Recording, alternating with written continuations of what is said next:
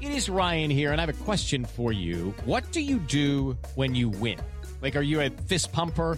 A woohooer, a hand clapper, a high fiver. I kind of like the high five, but if you want to hone in on those winning moves, check out Chumba Casino. At ChumbaCasino.com, choose from hundreds of social casino style games for your chance to redeem serious cash prizes. There are new game releases weekly, plus free daily bonuses. So don't wait. Start having the most fun ever at ChumbaCasino.com. No purchase necessary. VGW. Void were prohibited by law. See terms and conditions. 18 plus.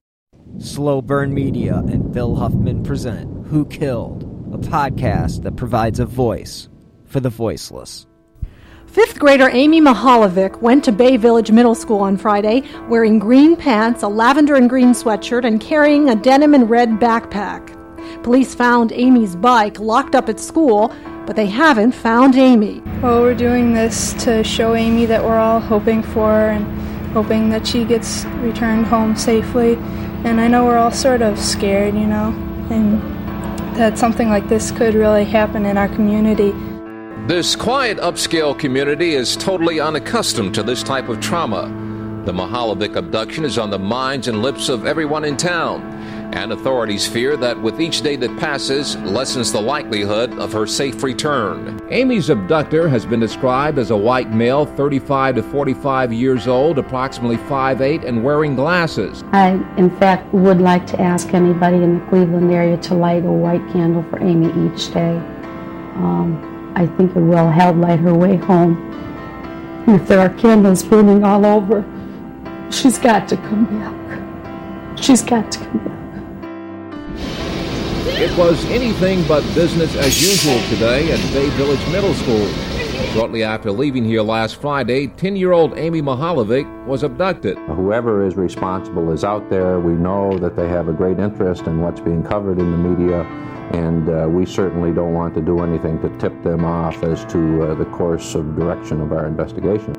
A number of law enforcement officials, including the FBI, were here for tonight's memorial service. In addition to paying their respects, there was also the gruesome outside possibility that Amy's killer might be among those who came to pay their respects.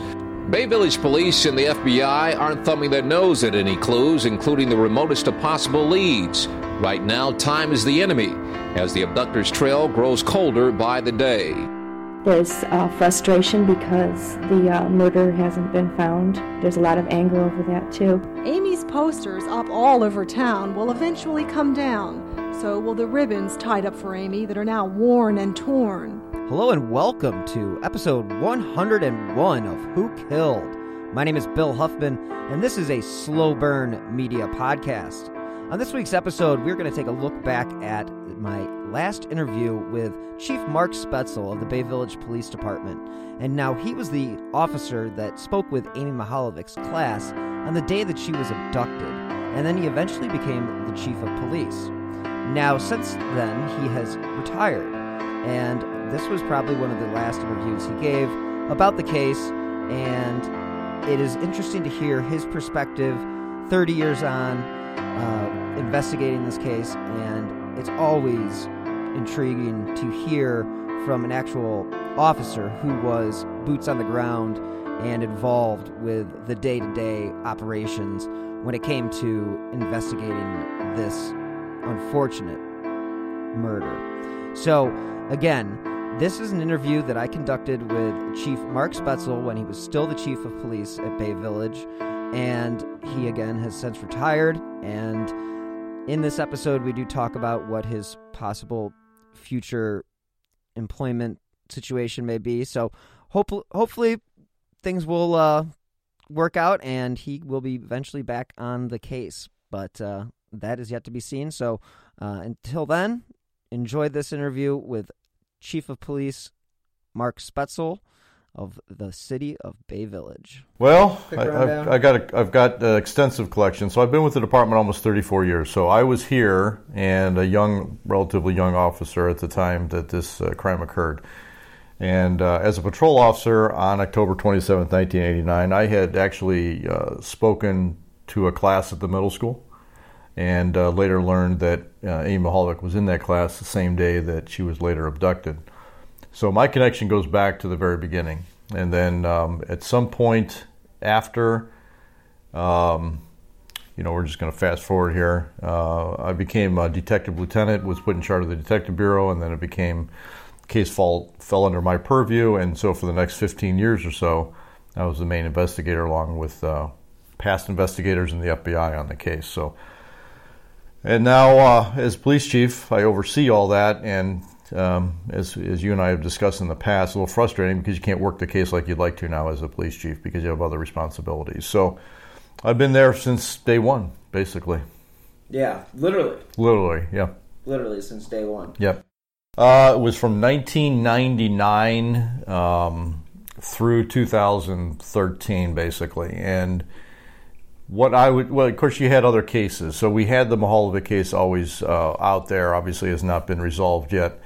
So you have all your daily other activities, other crimes, uh, whether they be you know burglaries or rapes, and we've had a couple homicides during that time. So all that goes on, but in the background, you always have the Amy Mihaljevic case, and it's a case that comes up um, uh, often daily, depending on what you're doing with the case, uh, and if not daily, weekly. Um, so there was always something happening with the Mihaljevic case during the, the, that time period there were time periods during the investigation where we would um, do a major focus on on some aspect of the case, whether it's revisiting the facts, whether it's you know we talked about DNA in the past, or whether it's uh, looking at a certain aspect of, of, something and, and really drill down on it. And during those times, we'd spend days just doing that, doing nothing but the Mihaljevic case for the whole day. And that's not only me, but that's the other detectives. That's uh, prior detectives, that's the FBI, and it's you know it's labs, it's everybody assisting. So the case has always been um, moving forward, uh, and it's sometimes heavily, and other times just maybe weekly, following up on a tip that comes in. More glacier paced. Yeah. Now, did you guys have any leads down in Ashland County area? I mean, did were they, as far as the authorities go, were they did they work with you guys at all as far as you know tips when the when the body was found and so we established a secondary kind of command post down there with the FBI and Ashland County Sheriff's Department. So we actually separated leads. So uh, leads were always coming in up here in Northeast Ohio. When the body was found down in Ashland, we set we set up the secondary command post, and leads started coming into that. And there were a lot of leads that came into that, obviously, because that's where the body was found. Obviously, they were all still coordinated up here with our, our organization, but a lot of leads that came in down there were followed up by agents, sheriff's deputies, FBI agents who were working down there, as well as we had um, at least one officer from our department and local FBI working in assistance with that. So it was always a coordinated effort uh, to do that. So you guys always had worked together. Oh yeah, absolutely, yeah, and and, and just regardless of what organization we We've worked with many, many other law enforcement agencies on this case because they'll they'll provide us information, or maybe we need their assistance with something. So now I know that we've talked about DNA in the past, and we haven't gotten you know you're not obviously not going to get into specifics right. about what you have, but when was it that you realized that you had it? And now, in 1989, were you conscientious of that at that time? Because it hadn't been used in trial right. yet.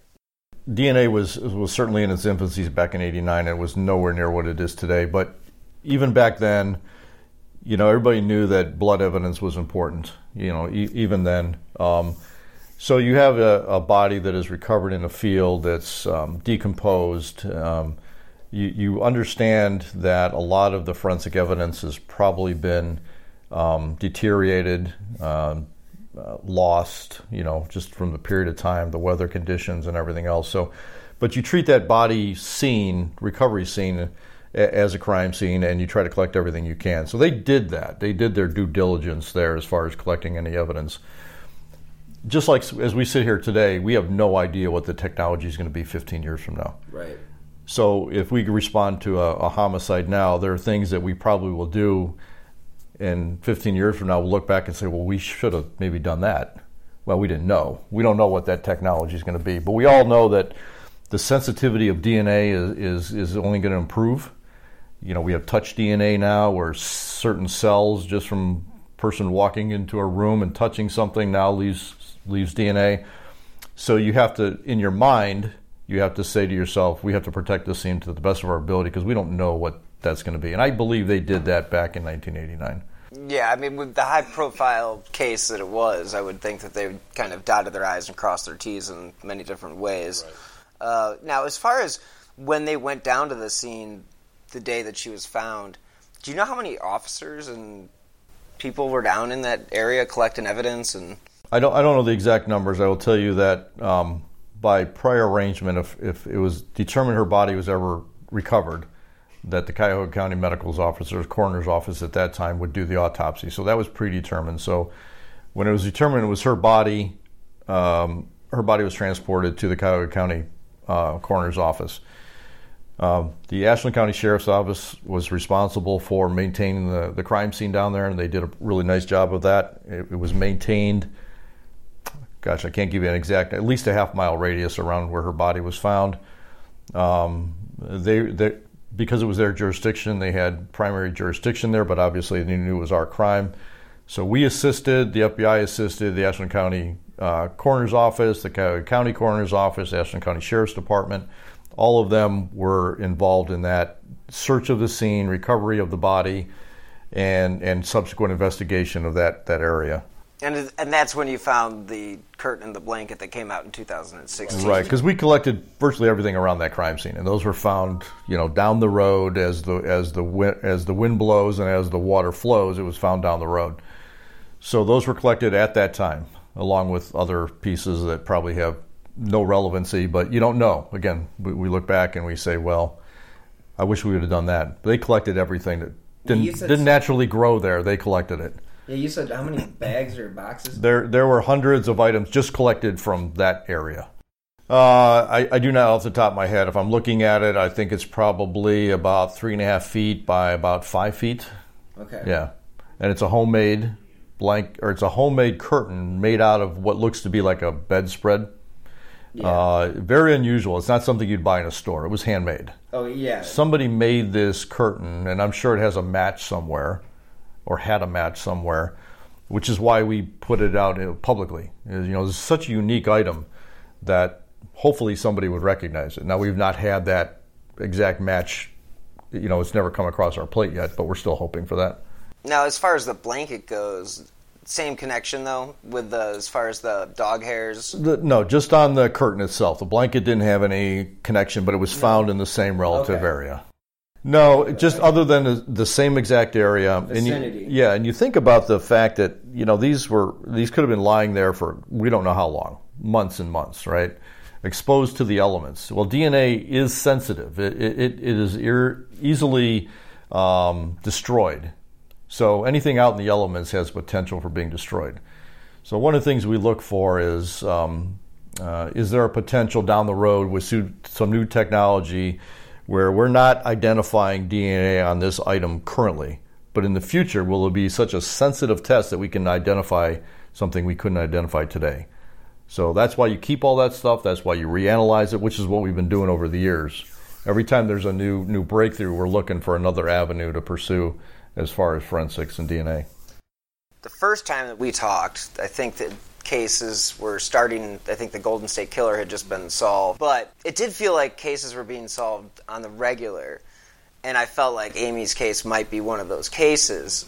I'm, you know, after a year of that, are you? Are we still waiting for the technology? Well, Th- still... That technology isn't what's going to solve this. The case? technology of today isn't what's probably going to solve it for us. We're going to. Okay. We're still looking for the technology of tomorrow, but we know it's coming. We know that they're advancing rapidly. And the other thing is you got to be careful you don't destroy all your evidence. Uh, you know, pin all your hopes on one possible technology. Right. Because if you get rid of all your evidence, then what if you have? You know, and, and so you got to be really careful on picking the right time, being very judicious in the use of your of your technology because you want to when you do it, you want to make sure it's right. So currently, the familial genealogy that's been used to solve these other cases isn't something that could be used currently.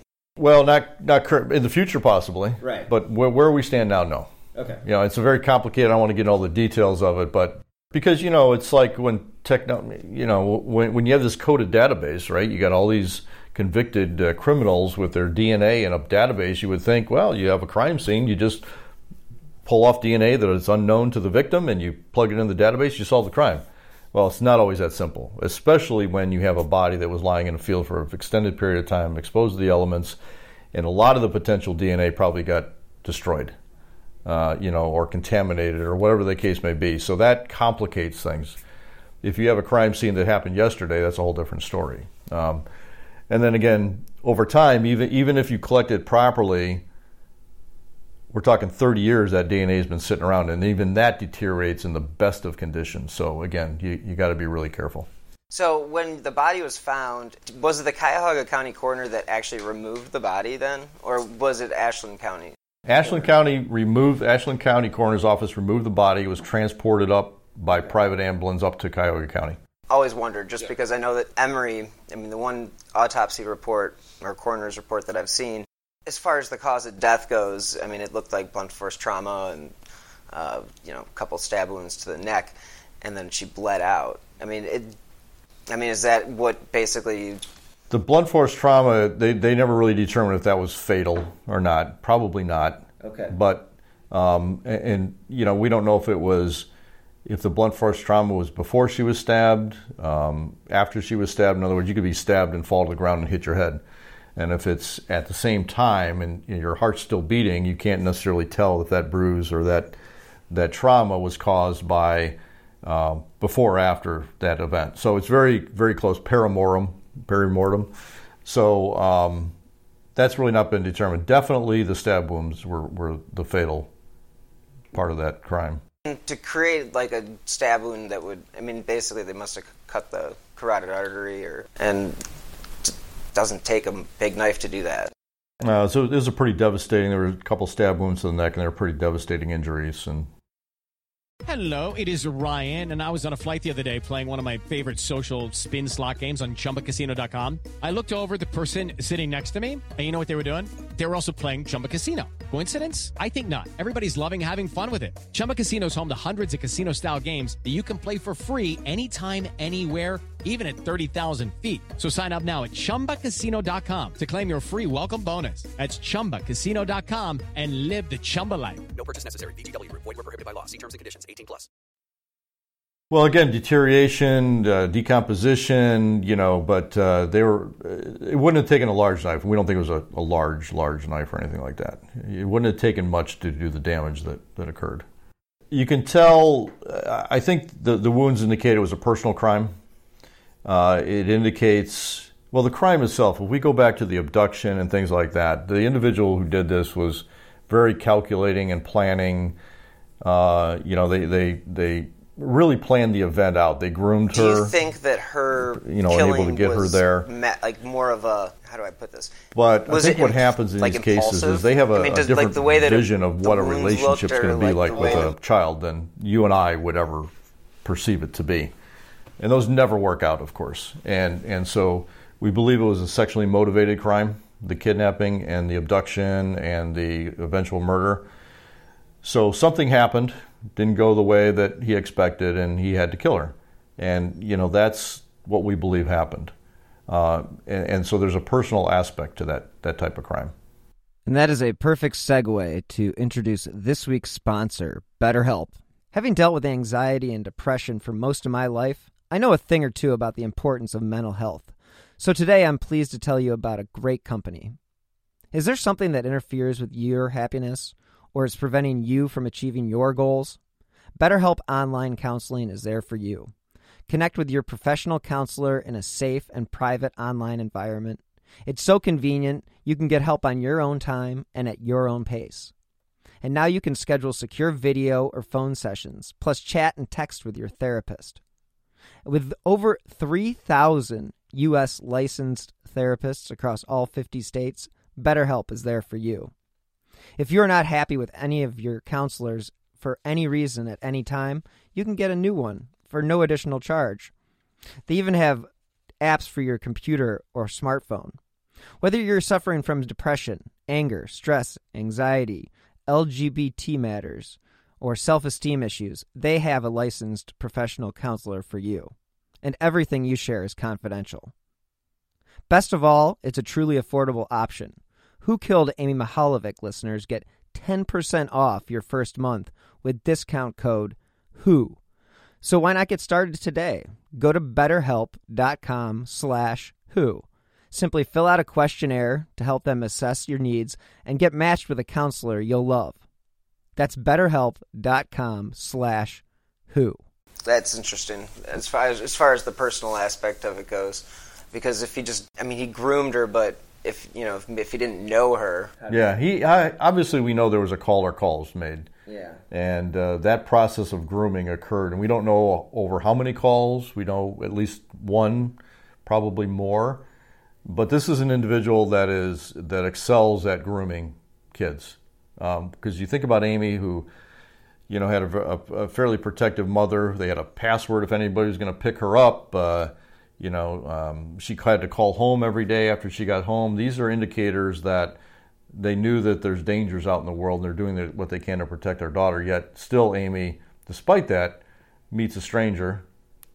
We don't know what it was in her mind, but for us, it was a stranger, and goes shopping. And so that's a that's quite a change from her normal behavior. So he had to have made her feel very comfortable to get in that car and leave with him. Yeah, it really leaves a lot of question into how he could have gotten that trust so quickly. and it, and it's probably through grooming that he has had prior practice doing, which indicates he's probably has other attempts or he has other crimes that he's committed where he's groomed young children. Um, so that's why we always look at past crimes, you know, to see if there's anything or, or crimes that occurred after the fact that match up with ours, uh, even re- remotely. This is probably an individual that started making phone calls. They could have been sexually motivated phone calls. It could have been voyeurism. There's all kinds of precursor criminal behavior that he could have been involved in. So these things are always looked at. When we get a tip or lead, we're always looking and doing background work to see what other activities they may have been involved with. Yeah, that's one of the cases, one of the MOs that I've like yet to see at least repeated since then. I mean, I, I know technology at that time was changing pretty rapidly as far as the phone went, and you know, obviously things could move online, and that's a whole other ball of wax. I did come across a story in Toronto though that happened three years prior to Amy's, which was the uh, Alison per- Parrott case, and she was called at home, groomed, told that he was going to conduct a. He was a reporter or a photographer and wanted to take her picture for the upcoming track event, but she was 11, and you know, same exact end result. Yeah, and that's the type of behavior that these individuals during that time frame would have exhibited. And as you said, today, that'd probably be the internet. They'd be using the internet to contact and make those connections. And before the telephone and all that, it was it was playgrounds, you know. And so as things evolve, their methods evolve.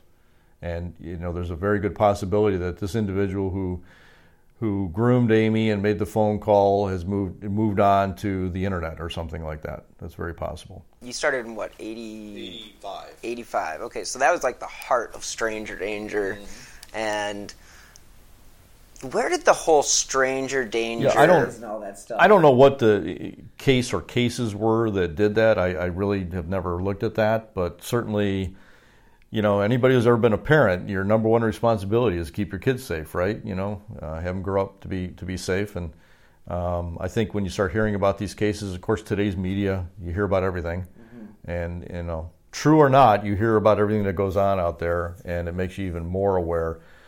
So I think that was just beginning back in that time frame Just more communication between. just more avenues of communication and more stories being out there. You know, crime has always occurred. Right. It's always been around. It's just how it's presented to the public and how they find out about it has changed dramatically with social media and the instantaneous news and everything else. I definitely feel like, you know, with the coverage, I mean, just in the 80s, being a kid that grew up in the 80s, I mean, it was like stranger danger was every day. It was, you know, this, that, and the other. And I mean, I know that there were cases like, you know, Adam Walsh, um, and then, and then you, you guys actually had John Walsh come up and do Yeah, he did a. a segment on America's Most Wanted. Uh, you know, it's it's one of those. I mean, it has to drive you nuts. I mean, not to say what everybody is thinking, but you know, to sit here 30 years later. So there's a level of frustration because we feel like we've done everything that we could possibly do, Uh, we developed, we we devoted resources from literally the minute she walked in the door and said her child was missing.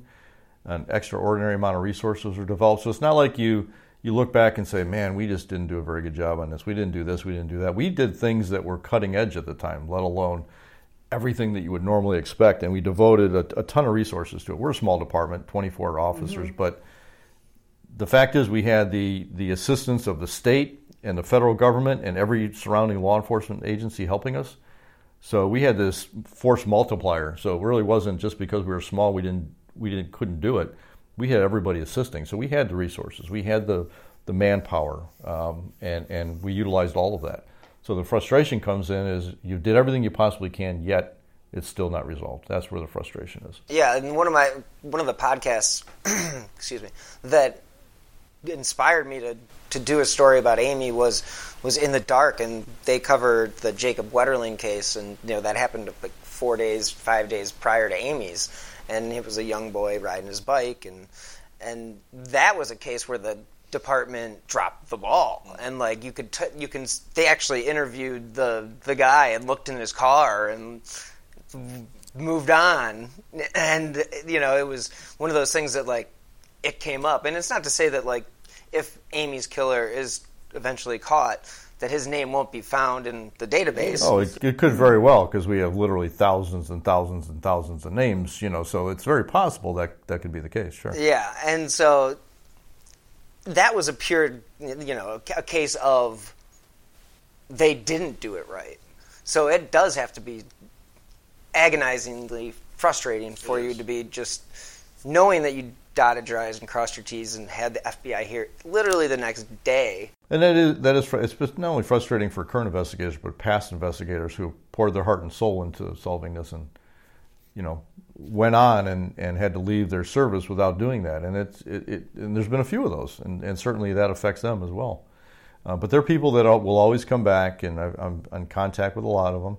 They'll always come back and help. If we said, "Hey, you know, you worked on a part of this and um, you know it's come back up. Do you mind coming in? Well, they'd be here in a second. There's no doubt in my mind. Yeah, and that's a good segue into where things stand with Torsney, and you know, Special Agent Torsney and his right. involvement. So Phil Torsney has been working on it. He was he was on the case back in 80, 89. Uh, he worked an aspect of the case, and of course, his his job was not the Amy Mihaljevic case back then, but he worked on a good part of it. Continued to work on it throughout his career, even up through retirement. Um, and he's come back and helped us, and, and uh, he's been a tremendous asset. He's a he's a dogged investigator, great guy. Uh, he's some, definitely somebody you want on your team. So we've had the ability to to utilize his expertise and knowledge, and um, he's been a great asset for us. And and um, he'll continue to work. He'll, he'll continue to do what he can to help us. So when a there's case a, transfers from one agent to the, to the next, has been do they get like years. a refresher uh, that on the case? Has changed. And do they like time, come in and talk to you and say, "Hey, this is I'm the so new we guy"? We have a point of contact at the Cleveland office.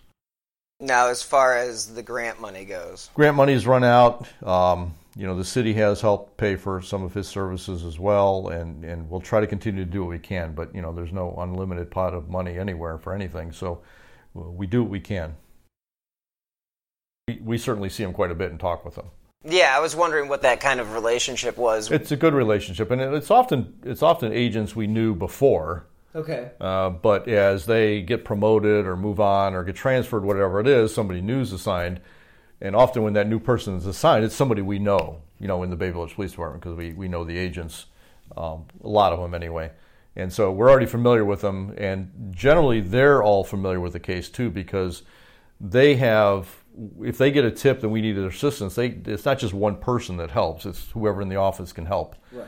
So the case is well known in the Cleveland office okay. uh, amongst the, the, the, the, team there, and so um, everybody's familiar with it. It's just that there is one person assigned as the point person to coordinate the activities and help with the investigation. Thank you so much to Chief Mark Spaetzel and the Bay Village Police Department for allowing me to interview them about the Amy Mihaljevic case. And again, this is unsolved murder of a 10 year old girl that is currently now 31 years old.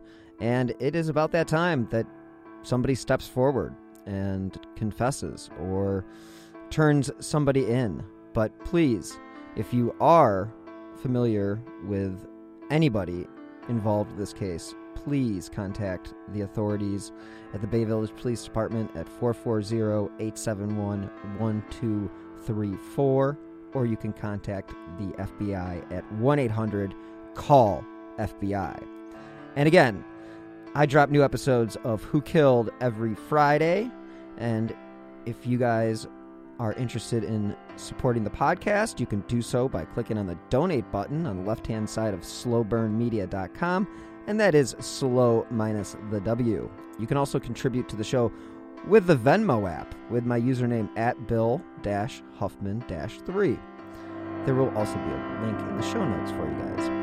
And I am serious when I tell you that every contribution, big or small, really does help keep these slow burn podcasts on the air. And if you want to leave a review, that helps as well. So wherever you listen to your favorite shows, those five stars help keep the cases that I cover in the spotlight. And if you'd like to stay up to date on the cases that I have covered, as well as the new shows that I have in the pipeline, please follow me on Twitter at BillHuffman3. Thank you so much again for listening, and until next week, be healthy, and of course, stay safe.